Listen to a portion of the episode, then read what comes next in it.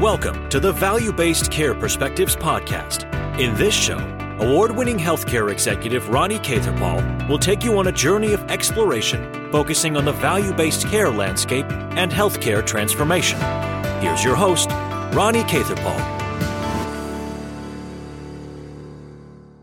Hello, everybody, and welcome to this episode of Value Based Care Perspectives. My name is Ronnie Catherpal, and I am so excited for the topic that we're going to be discussing today. It's a topic that's near and dear to my heart, and I have a passion around. And our two guests today are really on the forefront of this topic. So, we're going to be discussing navigation. Some call it different names, but we know it here as navigation. So, uh, without further ado, I'll go ahead and introduce our two guests today. Our first guest is no stranger to the world of oncology navigation. She's a very well known and a celebrity of sorts, if I might add. Lillie Shockney has been the administrative director of the Johns Hopkins Breast Center in Baltimore, Maryland since 1997. A two time breast cancer survivor, Lillie has worked tirelessly to improve the care of patients with breast cancer around the world.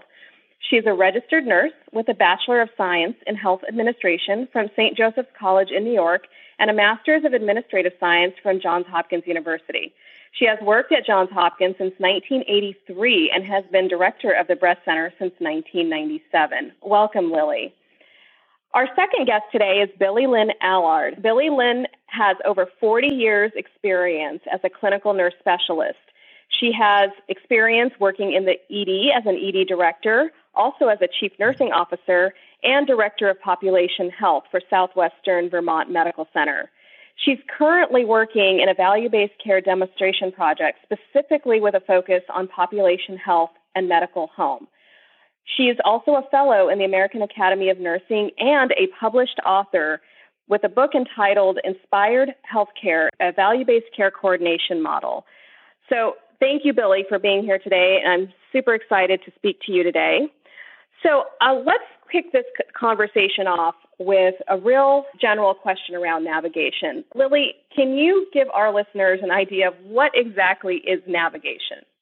Yes. So navigation is a very broad term, and uh, sometimes it's a misused term. But uh, what it basically encompasses is effective and efficient care coordination for patients starting at the beginning of prior to a diagnosis to getting them in for screening, in for then usually biopsy or whatever method is going to determine a diagnosis, and then holding their hand all the way through every phase of treatment into survivorship or into end of life. And during that time, navigation and navigators need to be focusing on identification of barriers to care and barriers to treatment.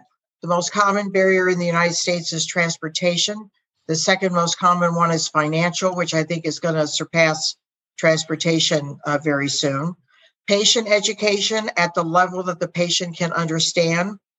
Family caregiver education, because they have responsibilities too related to this patient's care particularly when they're taking care of them at home or back and forth for their uh, consults, uh, etc., and empowering the patient so that they can actively and confidently participate in the decision making about their care.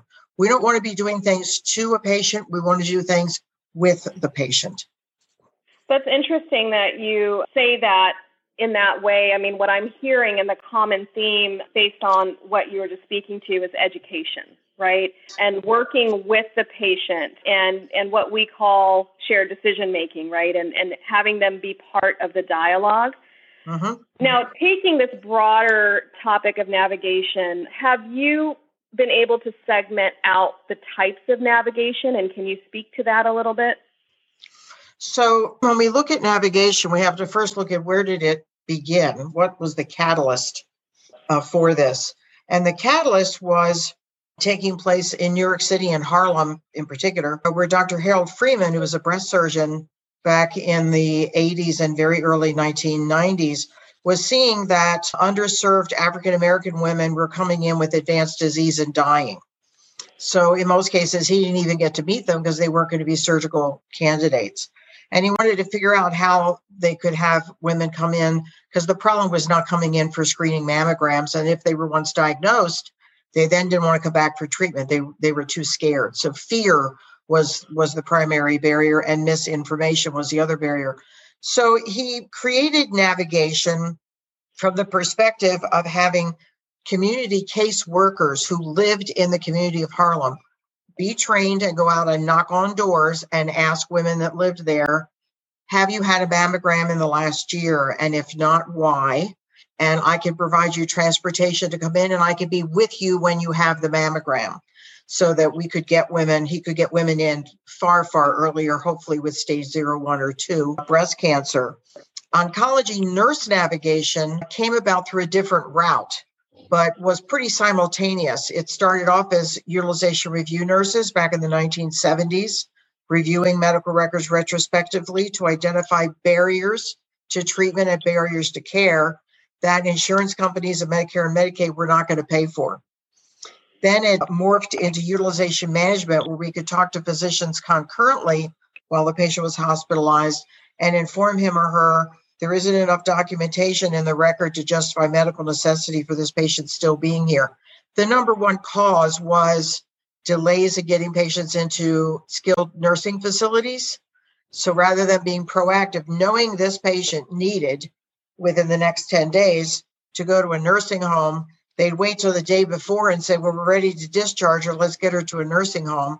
And it was a mess because uh, patients on average were waiting 10 to 14 days anyway. So all those days were not going to be covered. And then finally, morphed into what we know it to be today of oncology nurse navigators, beginning with breast cancer. And it started with breast cancer because it's a very large population of individuals with cancer.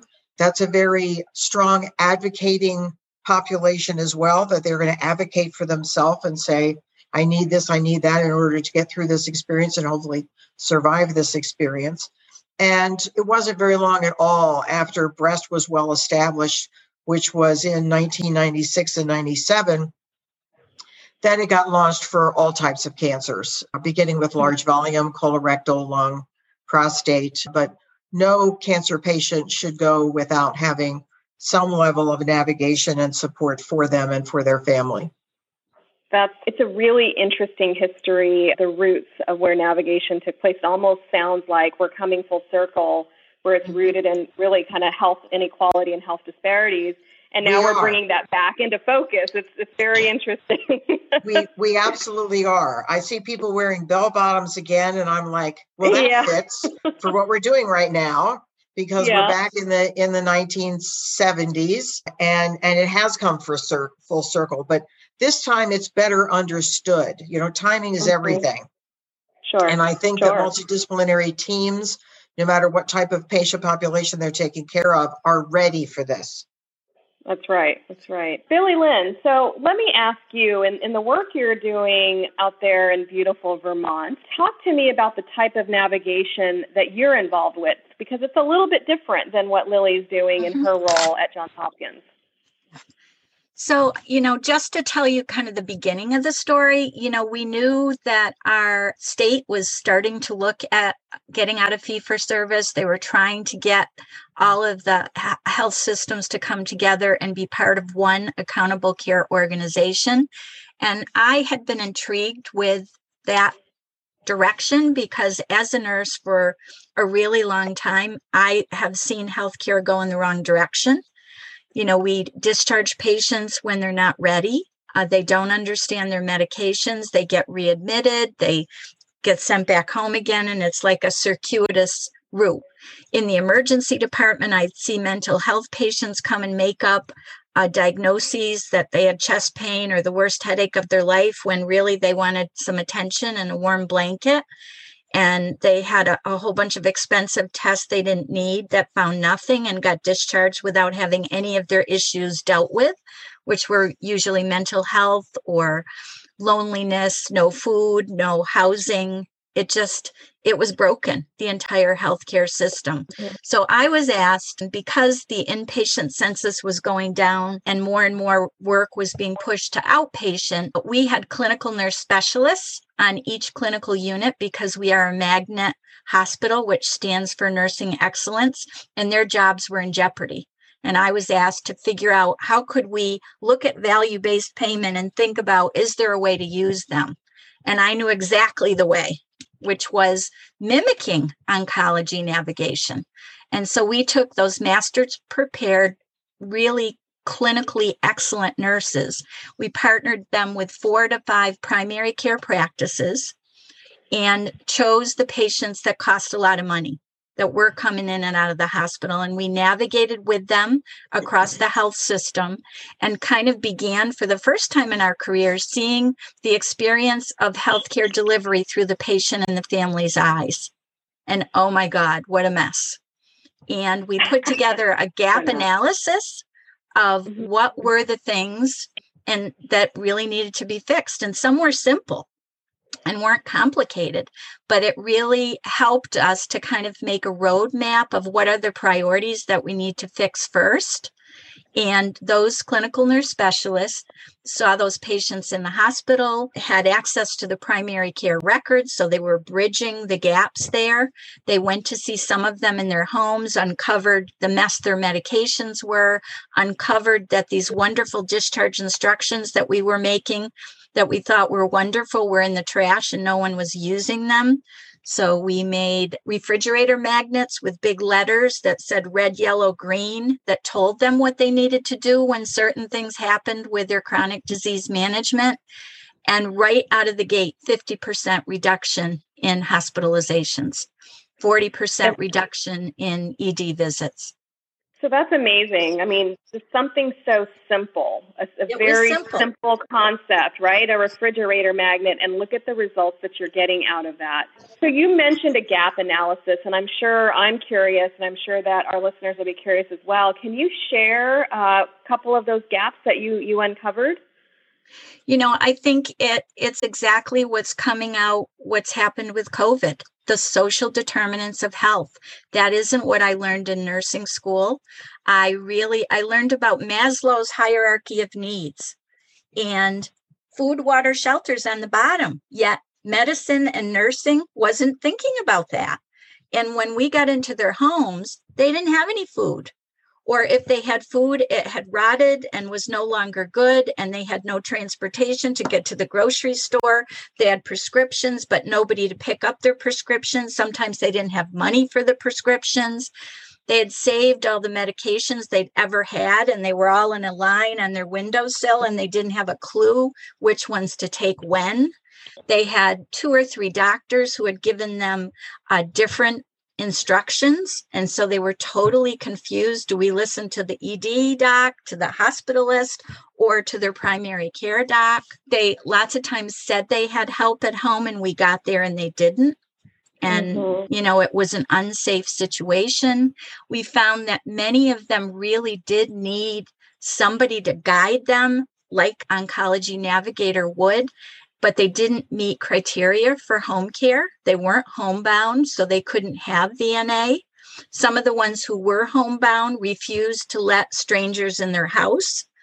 And yet they let the transitional care nurses in their house because we said, We're working with Dr. Jones and he sent us to see you. He knows you're in the hospital and he'd really like us to come and see you when you get home just to make sure you're doing well and, and we'll report back to him and they let us in the house. And that was pivotal. Staunch Vermonters kind of didn't let anybody in the house, and we kind of wiggled our way in there. You know, I think it helped us to then see many other programs that needed yeah. to be developed based on the gaps. So, Lillie, tell me your thoughts here. Yeah, so I think Billie's done an excellent description of patient centered care that we have to look beyond even the diagnoses. We need to look at this person as an individual mm-hmm. and what is their life like outside of this diagnosis that they're dealing with. I think many patients are embarrassed to say they don't have money for their prescriptions or embarrassed that they don't have enough food for themselves and their family. that they live paycheck to paycheck and their credit card bills are maxed out. And that's not going to go away. It just isn't. That that yeah. is not going to go away. Yeah. The other aspect of this, when we look at a system that's broken, is to also look at how does a patient flow through your system or flow poorly through your system. That many people within the healthcare system made assumptions that they did understand how a patient went from point A to point B to point C. But if you actually, from an operations management perspective, tracked it and said nothing, just observed and watched, you would then see, ooh, that's where they can fall through the cracks. Oops, that didn't work right. Here's a built in delay. And those things need to be fixed at a system level yes. so yes. that a navigator isn't serving as a band aid for a broken right. system. Right. But it also brings up the point of patient advocate. These individuals are truly the patient's advocate and having us have the ability to bond with that patient, the patient trust us and we will always be honest with them. And I think that's that's where the rubber hits the road is that they want honesty, they want support, they want to know that whatever that they say is not going to be shocking or or diminished or have them treated in in a different way. Yeah. That like I, I would never dream of saying to a patient, well, you've got money for prescriptions, right? You know, that instead I'll say, you know, most people don't have money set aside for prescriptions, and some of the medicines you're going to be on are really expensive. But as a navigator, I have access to discounted drug programs, which I can offer you. And I can also take a look at your household budget and perhaps we can reallocate some of the money, like your food money. Uh, I have an organization that can provide you food for you and your family throughout your entire breast cancer treatment, which will be nine to 12 months. We can take that food money and apply it for your prescriptions. So it also requires kind of thinking out of the box, or what I say for me, for the breast center, thinking out of the bra as to how can we support this patient and think also creatively when we need to. Yeah. And I think uh, what I'm hearing is like there's not a one size fits all the no. way that you dialogue with a patient, right? Yeah. I mean, every Correct. patient, you've seen one patient, you've seen one patient. Right. So that that to me is is sort of that moral of that story yeah. on how you actually gain that foundational trust yeah. that's going to pull them through this. So that you, that's you, again you, so simple, but yeah. really mm-hmm. really rooted in how you actually execute that that knowledge. So wonderful. I want to switch gears a little bit. You you mentioned something, Lillie, about you know the system is broken, right? And I know that one of the things that you have been a huge advocate for is reimbursement for navigation, right? Which mm-hmm doesn't happen in a fee for service environment as it stands now. I think as we move into a more value based care model and healthcare environment, we're going to see some of that inbuilt. We saw it with the oncology care model. I know that having run a BPCI program as a convener, there's an aligned incentive to do that, but it's done in the payment mechanism. So indirectly in these value-based care programs, you're getting some incentive, but it's not a direct reimbursement. Correct. And I think the challenge has always been that how do you adjudicate the success of a navigation program and the impact it's making on the system, right? And and from both a uh, financial and non-financial aspect. So financial being obviously dollars and cents, and non-financially being quality of care. And so I know that the organization that you founded and helped helped uh, kick off the ground AON, which stands for the Academy of Oncology Nurse and Patient Navigators, has done a lot of work of late around metrics. Yes. Specifically, how do you adjudicate the success of a navigation program? Can you talk to us a little bit about that and, and that work and, and where you see that work going? So, we developed, which took several years, 35 metrics for measuring the impact that effective navigation can have on the health system, on the patient individually, and on the financial picture of the institution. So they are divided into clinical outcomes, patient experience, and return on investment. And some of which Billie was was mentioning of these patients that ricochet back into the ER or ricochet all the way into an unplanned readmission. We've been able to identify what are the causes of that? Why does that happen? What can we do to prevent that from happening? So it's being more proactive rather than reactive is is really what what the solution is and keeping the patient and the family engaged so that uh, we don't get surprised quite frankly mm-hmm. um, if the patient spikes a fever they should know immediately what's supposed to happen what they're supposed to do. And that may require some reiteration. It may require writing things in bold red on the refrigerator. It may require telling multiple family members these are the things that you need to look out for and what is the first step that you take when this occurs. So rather than waiting for a fever of 103, you know, when the fever is at 100, let's do something because the patient's probably getting neutropenic, uh, which can result in an ER visit and an inpatient admission if we don't uh, proactively as I mentioned, address it. We also have an opportunity. I'm a believer in foxhole religion the patient felt that bullet go over their head and move their hair a little bit. And it really scared them, and it scared her family too. So, this is an opportunity for the navigator to ask the family members when did you last get your mammogram? And for, let's say, the husband, have you had a uh, digital prostate exam in the last year? You see that, or you can smell that someone is a smoker. I'll bring up, you know, lung nodule screening. And they're going to go and get those things done, frankly, because they're scared because they just had a loved one diagnosed with breast cancer.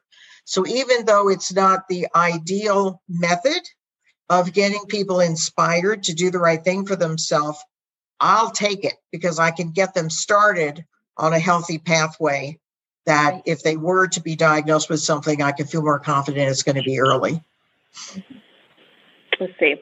How do you see the metrics play into potential for future reimbursement for navigation? Yeah. Both so within oncology and outside of oncology, I would yeah, say. Well. I think it's truly demonstrating navigator navigation value and that it needs to be recognized. And one of the best ways to recognize it is not just saying, gee, I'm glad you're supporting this patient, but to actually have have it be reimbursable. And yeah. there, there is uh, a lot of work being done in this space right now, not just for oncology, but also, as Billie had mentioned, with, with chronic illnesses. And we need to look at cancer today as a chronic illness. You know, in the past, if I go back 50 years, there was one goal for for for a patient diagnosed with cancer, and that's have them survive the disease and survive its treatment that we gave them. And if they survived at the end, then we felt we were successful. That's no longer the only goal, or it certainly shouldn't be. We want them to have quality of life, mm-hmm. not just after their treatment, but also during their treatment. And we want them on a pathway of wellness so that they can happily embrace improvements in lifestyle behaviors to reduce their risk recurrence of the cancer that they have, but also reduce the risk of getting other primary cancers for which they are uh, certainly mm-hmm. at risk.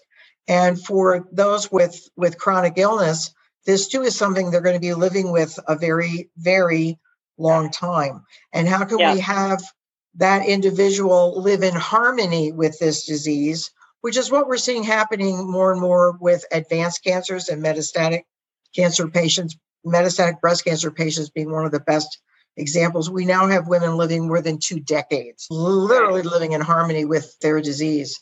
And uh, so we need to address it as a as a chronic illness. Yeah absolutely. It's it's a very interesting perspective on that. Billie lynn i know that there aren't you know any hard metrics around like for non-oncology navigation at this point in time. However given the work that you're doing now i'm sure that you know you can call it kpis you can call it metrics. How do you adjudicate success for a non-oncology navigation program?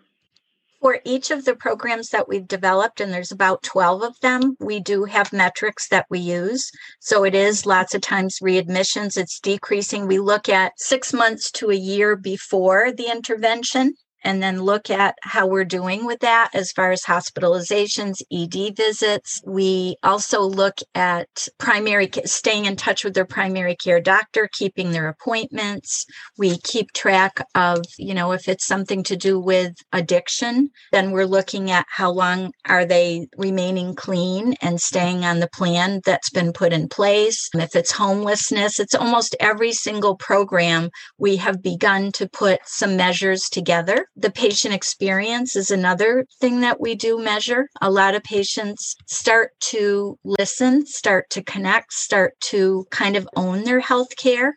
It's almost like you you engage them in a way that suddenly they are listening to the education and mm-hmm. they are looking at that instruction on the refrigerator and that positive reinforcement can really make a difference. You know, I think with our ACO, we were looking at total cost. And when you decrease hospitalizations by 50% for patients with COPD or patients with congestive heart failure, that is lower cost.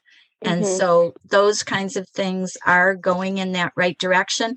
I think the one thing that was an aha moment for me, and I'd love to hear if Lillie felt that same way as in oncology, is that in my nursing career, we went to school at similar times, Lillie and I, and, you know, we were taught the medical model of care. The doctor tells you what to do, makes the diagnosis, and then we fill in the blanks and make it happen. And I think when we went on this journey as advanced practice nurses, we found that wasn't real, that most of the patients are not doing what they were told to do. And they have no intention of doing what they were told to do. So we need to engage them to come up with goals that matter to them, that may align them making better decisions.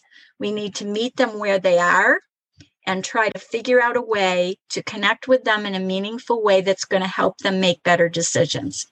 And, you know, that medical model is not really reality. And without that coordination and that partnership with the with the patient, a whole lot of patients are not going to do well. And that is mm-hmm. why the cost of healthcare in America is double other countries, yet our outcomes are not showing you know, that that money was invested well. Very, very valid point. Ladies, I want to talk a little bit about Aon and the work that Aon is doing currently in the area of navigation. Obviously, everyone, the, the name spells it out that it's an Oncology Navigation Association. But Lillie, I would love to hear from you and Billie Lynn from you how you both are working towards expanding the support that Aon brings to navigation outside of oncology and even the programs that you're implementing for oncology. There's a certification that has come out over the last few years where um, nurses can get oncology navigation certified. That's amazing, right? That there's an actual certification now. But more amazing to me is how you're looking at expanding the support that Aon is providing in oncology to other areas outside. So, Lillie and Billie Lynn, I'd love to, to hear more. So, first, I have to say that our organization is 11 years old. We have just a hair under 9,000 members now. So, it certainly has grown over a little more than a decade. And we listen to our membership. The majority of our members are oncology nurse navigators. There also are a smaller portion that are patient navigators. These are non clinical individuals. They may be a lay navigator, survivor navigator, social worker, uh, financial navigator, which is becoming more and more uh, a dire need, no matter what healthcare setting we're in, taking care of cancer patients. And they wanted certification. They wanted to have their specialty recognized, and, and so did I. So we embarked on that. And that took about three and a half years to accomplish. I really have projected that it would take up to five years, quite frankly, because I, I knew that it was a very heavy lift and a very expensive lift to, to do this. When we built out the exams, they needed to be based on evidence based information. So it just wasn't let's make up a question and have five multiple choice answers. Each, each of these questions has to go through a due diligence that is not small potatoes to accomplish. And we need right. to change the exam. It does, you know, it, it, it, it isn't something that is stagnant. And as new treatments come about, as new uh, legislation comes about, we incorporate that into the next series of questions that are going to make up that exam. Our biggest challenge, but we have overcome it, which I'm thankful for, is that we wanted it to be nationally accredited. And we accomplished that last summer. And it is also internationally accredited, both the nurse navigator exam as well as the patient navigator exam. And then I serve as the fellow for the Commission on Cancer, of which AONN Plus is a member, and was successful in having them recognize the oncology nurse navigation certification as an accredited program that they would endorse.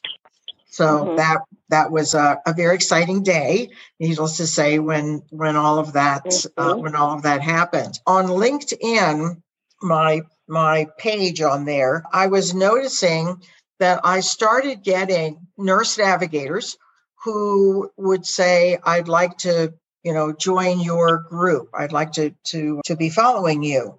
And as I would look at these individuals, I started noticing that they just weren't in the oncology field anymore. They just weren't, you know, breast and prostate and lung, et cetera. Nurse navigators, they would say, I'm a congestive heart failure nurse navigator.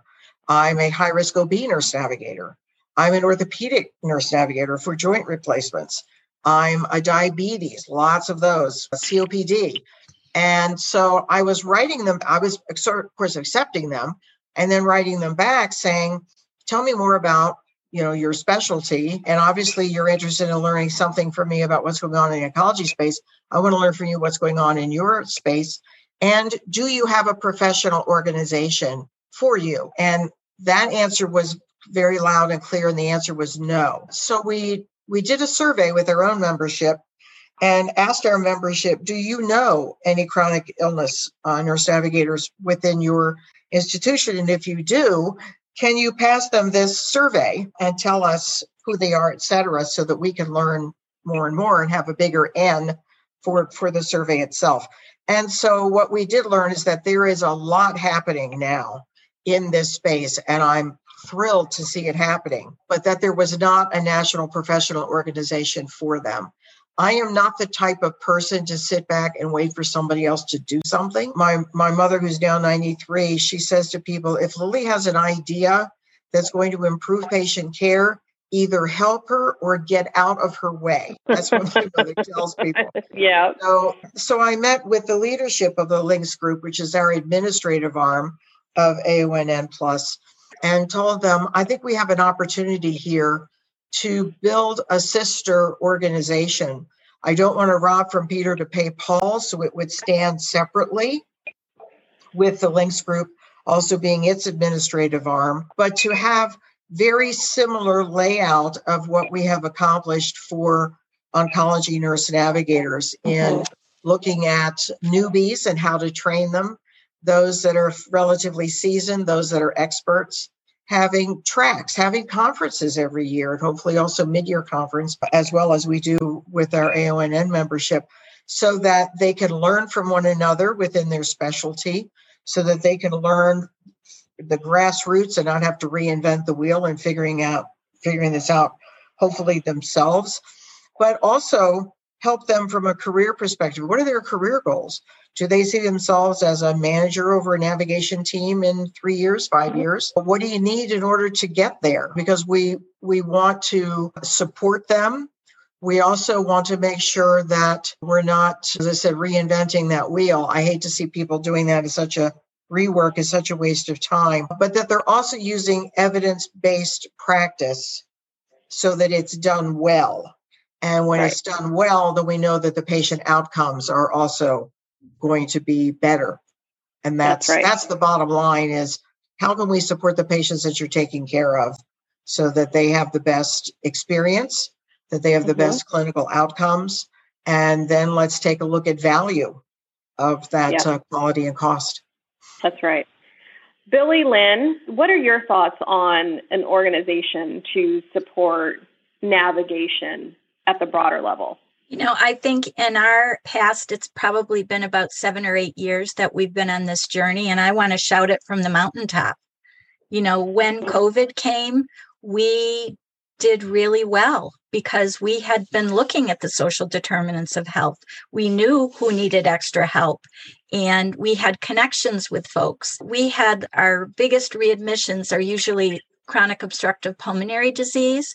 They were so afraid to be in the hospital. They were on the phone with their clinical nurse specialist, transitional care nurses, and stayed out of the hospital. 0% readmission. And we were very successful because we had connected with the community and we're connecting with schools and getting at risk kids to get connected with their counselors. I mean, there there were so many things that happened because of the care navigation that we've been doing for the last seven years. Mm-hmm. And you know, I think that what has been done already by oncology is the blueprint for the future of value based payment. I think that I'm so happy that Lillie found me and I found her because I, I think, the KOL. I was looking at what had been published in peer reviewed journals, and, and there there was Billie. And I, I think what's really exciting, I was just telling Lillie this that I just got off the phone on a WebEx. Today was the kind of unveiling of what Robert Wood Johnson just put together, which is the future of nursing 2020 to 2030. It is all mm-hmm. about this. And in fact, one of the things they talked about was figuring out a way to reimburse nursing for the value added things they do, like navigation. So, you know, it was really encouraging. It talked about letting nurses function at the height of their licensure, which is really what we're doing in southwestern Vermont. And so it it really is exciting. I think the time is now right. and we're yep. going to do this. When you mm-hmm. say I agree. Yep, I agree, and I can't wait to see what happens. Before we sign off here, Billie Lynn, I would love uh, for you to tell our listeners about your book and uh, just a, a, quick 30 second overview of, of what your book is about and where they can find it. So it is the story of our journey. So the first half kind of talks about the building of the program and what we ran into, where the barriers were, where the challenges are, the good, the bad, and the ugly.